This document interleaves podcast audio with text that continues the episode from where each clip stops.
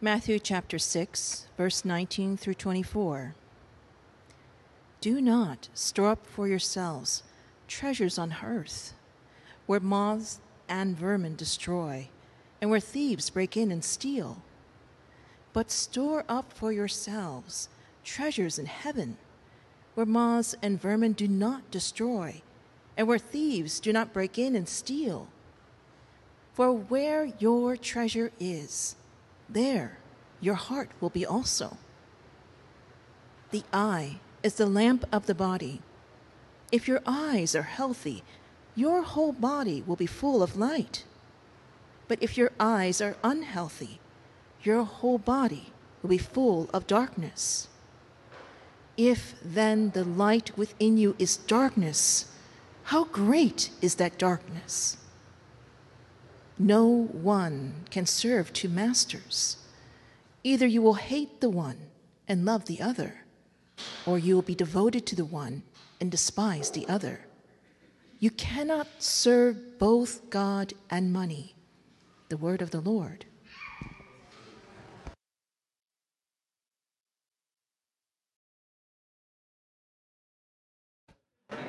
Um, before we begin, let's say a short word of prayer. Heavenly Father, open our ears that we may hear, open our eyes that we may see, and open our hearts that we may believe. In the name of Christ we pray. Amen. When it comes to the topic of greed, um, there isn't much debate in our society that greed is a problem. Even allowing for the nuance that we can provide in our society about the nature of greed, for the most part, we understand that as a baseline assumption, greed is a problem.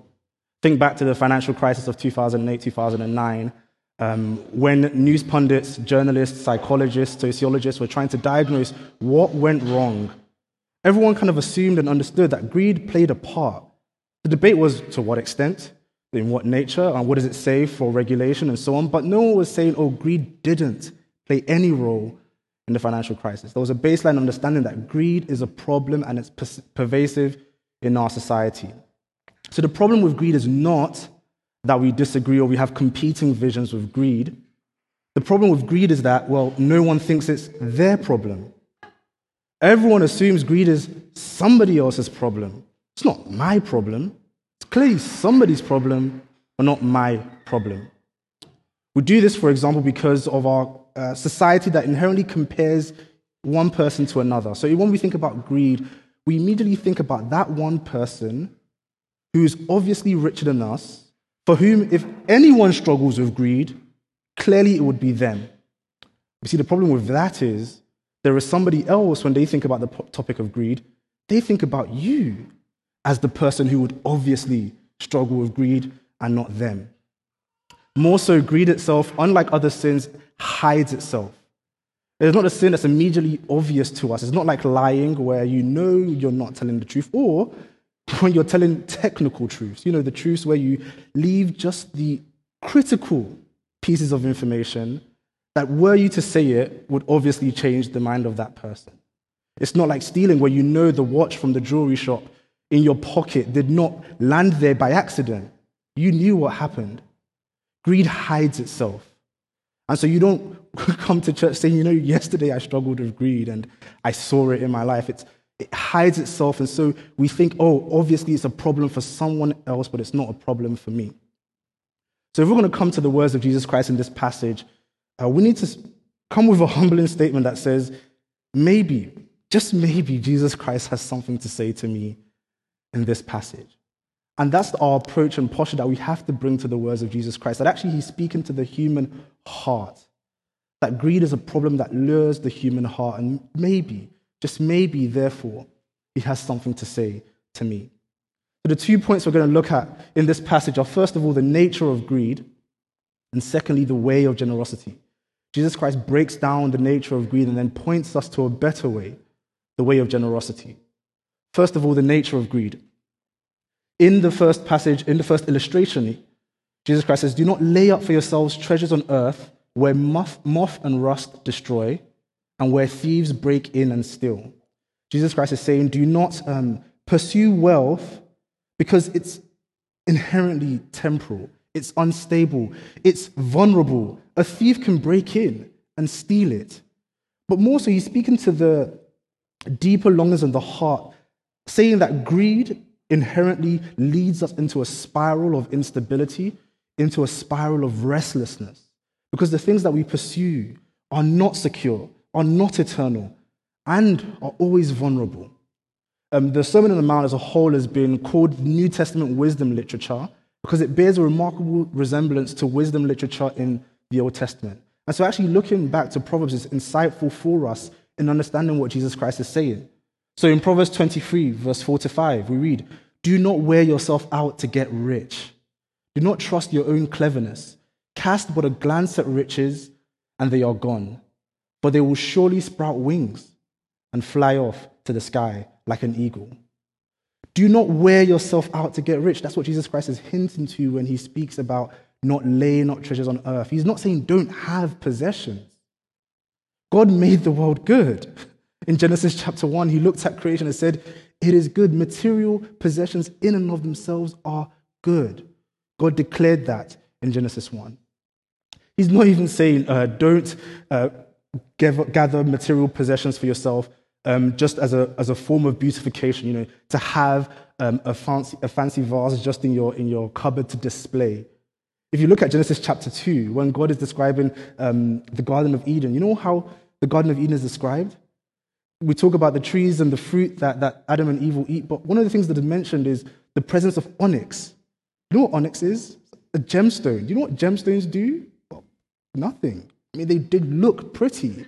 It's beautification. God is not saying you cannot have possessions for the purposes of beautifying your surroundings. He does that. And you know what else is going to be in the new heavens and the new earth? In Revelation 21, onyx. God created the world beautiful and says, I will continue to beautify. Even in the renewal of this world, I seek beautification. He's speaking specifically to the restlessness and the wearing out of ourselves, pursuing things, thinking that that's where we find our security. There's a um, professor of theology by the name of um, William Cavanaugh. He wrote a book entitled Being Consumed Economics and Christian Desire. And the book is essentially just a diagnosis of our consumerist society, which makes this profoundly harder for us to follow the words of Jesus. He writes in his, in his book In consumer culture, dissatisfaction and satisfaction cease to be opposites. For pleasure is not so much in the possession of things as in their pursuit. There is pleasure in the pursuit of novelty, and the pleasure resides not so much in having as in wanting. Once we have obtained an item, it brings desire to a temporary halt, and the item loses some of its appeal. Possession kills desire, familiarity breeds contempt. That is why shopping, not buying itself, is the heart of consumerism. Then he says this the consumerist spirit is a restless spirit. The consumerist spirit is a restless spirit typified by detachment because desire must be constantly kept on the move. This is what Jesus is speaking of when he says, Do not lay for yourself treasures on earth. Do not enter the spiral of restlessness, pursuing things, thinking that that's where your security and significance is found. But secondly, when he speaks of greed, in the second illustration, he speaks about the eye. He says the eye is the lamp of the body. So if your eye is healthy, your whole body will be full of light. But if your eye is bad, your whole body will be full of darkness. Now, it might seem weird. We've, we've gone from laying up tre- treasures on earth, which seems immediately obvious, to talking about the eye. But here Jesus Christ is drawing a contrast between greed and generosity. The eye is a metaphor for the way we see the world. And Jesus Christ says if your eye is bad and full of darkness, essentially, on the topic of greed, he's saying greed will blind you. Again, going back to Proverbs, this helps us understand this a little bit more. In Proverbs 28, verse 22, a person with an evil eye hurries after wealth and does not know that poverty will come upon him. The eye is being tied to greed. And so a bad eye, an evil eye, is a greedy person, and a healthy eye is a generous person. Jesus Christ is saying that greed blinds us. It blinds us to the needs of those around us because it turns us in on ourselves. It blinds us to the, its influence over us. It even blinds us to our lifestyle choices. It means we are uncritical. We don't even want to think about thinking, about questioning our spending habits. Another professor of sociology, uh, Juliet Schor, in her book, The Overspent American, talks about this comparison culture that is in America. She charts uh, spending habits from the early 1900s, starting with the Great Depression, all the way through um, to the end of the 20th century. And she writes, What they, Americans, acquire and own is tightly bound to their personal identity. Driving a certain type of car, wearing particular designer labels, living in a certain kind of home, and ordering the right bottle of wine creates and supports a particular image of themselves to present to the world. This is not to say that most Americans make consumer purchases solely to fool others about who they are, who they really are. It is not, it is not to say that we are a nation of crass status seekers or that people who purchase more than they need are simply demonstrating a base materialism in the sense of valuing material possessions above all else. But it is to say It is to say, ooh, this is going to be interesting. There we go. But it is to say that many of us are continually comparing our own lifestyle and possessions to those of a select group of people we respect and want to be like.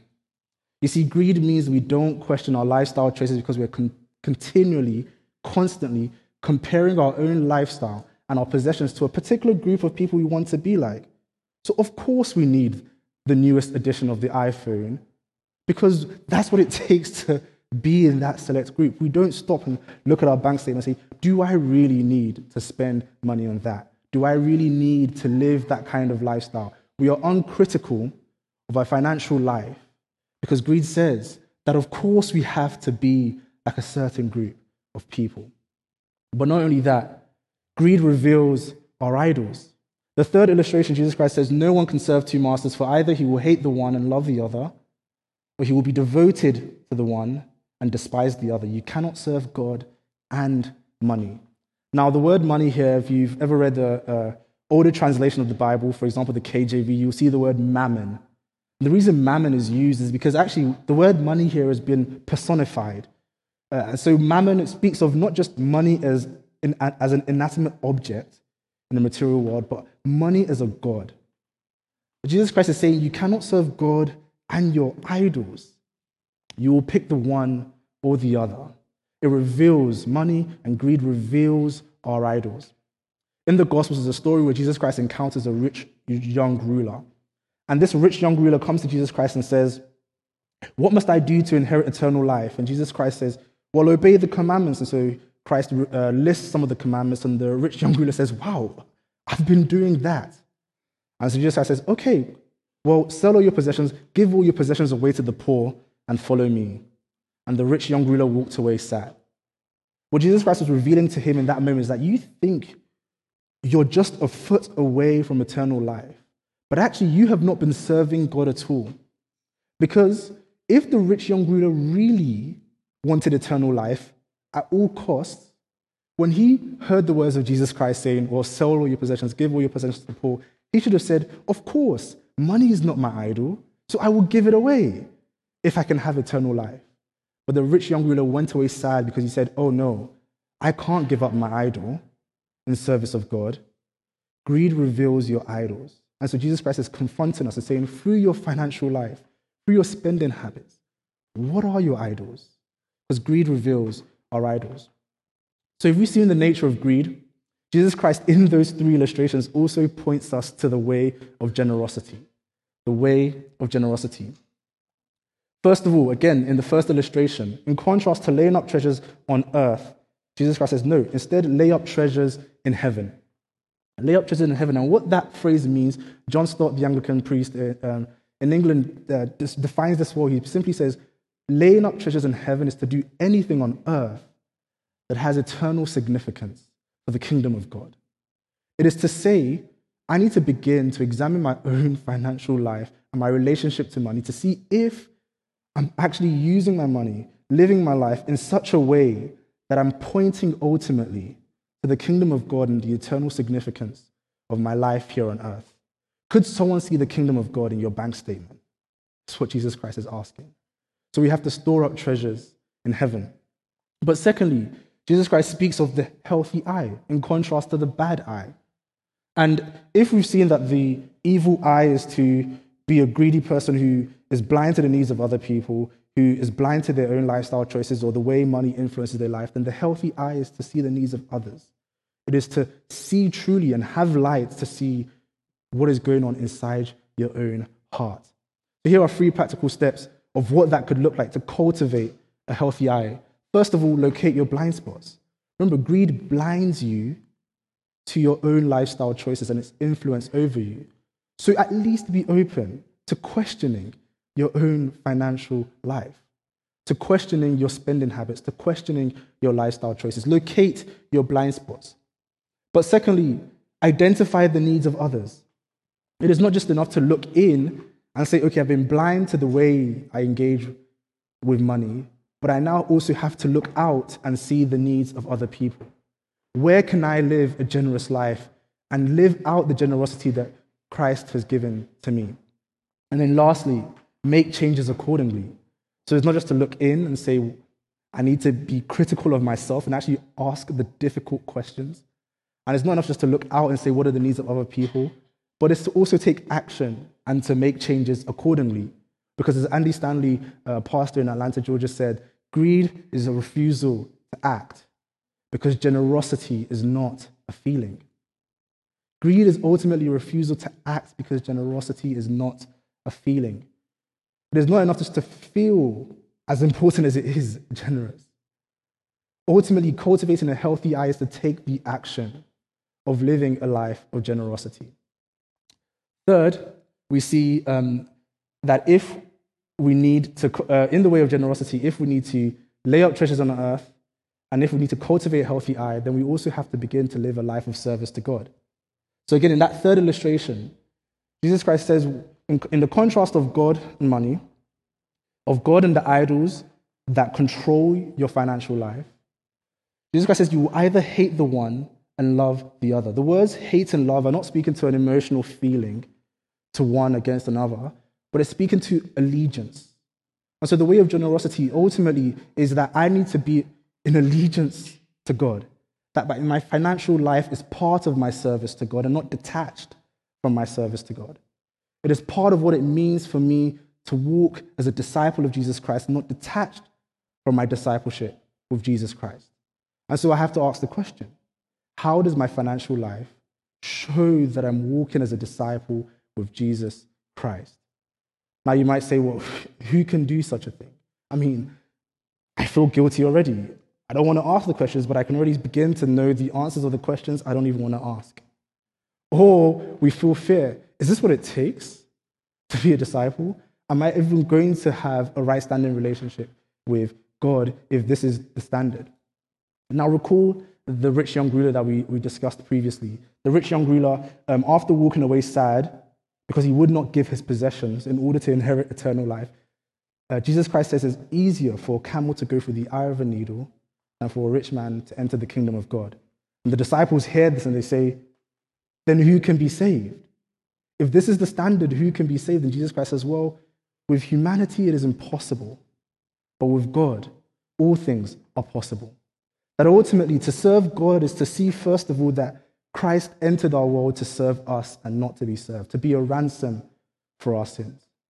To serve God means that we see that Jesus Christ left his heavenly treasures and came on earth to make us his treasure. It is to see that the one who was rich became poor so that we who were poor could become rich. And therefore, the deconstruction of greed and our renewal into a life of generosity can only begin when we see the abundance of God and the generosity of Jesus Christ. The deconstruction of greed and our renewal into a life of generosity can only take place when we see the abundance of God and the generosity of Jesus Christ. That we can give freely, not out of fear, not out of guilt, but because God has given us all that we need. I'll end with this. Uh, have you ever seen um, one of those uh, cute videos, or in real life, of children who um, one child is in a playground and their parent has just given them a, a candy or a, a, cookie, and they have this sort of ecstatic joy from what their parent has given them. And then they see a child um, at a distance in the playground who is sad because they don't have anything. And so the cute kid walks up to them and says, Here, have my piece of candy. And we all say, oh, look at that. Look at them giving their, their, their, their treat away um, to another. You know, one of the reasons children can do that is because they understand. They understand that their parent will always care for them. They don't see the world as a zero sum game where for me to give is my loss. They see that there is enough for everyone. And so I can give to those who have need because I know that I have a parent who will care for me. It is to say that we don't live in, in a world of competition. We don't live in a zero sum game. It's what the gospel says. We live as children. But we know we have a heavenly Father who meets our needs, who cares for us. And so the way of generosity is grounded and rooted in the truth that God is a God of abundance. And there is enough for us. And so we can serve God and give our money to others and serve and meet the needs of others freely and liberally because we know there is a God who will always meet our needs because he's already done so in the generosity of Jesus Christ. Let's pray.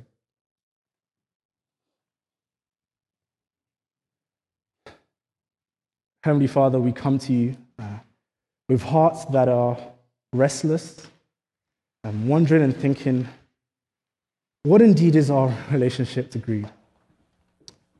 And we ask that as we reflected and thought on the words of Jesus Christ in this passage, that we would take serious uh, cues to examine our own life, to locate our blind spots, to identify the needs of others, and to make changes accordingly.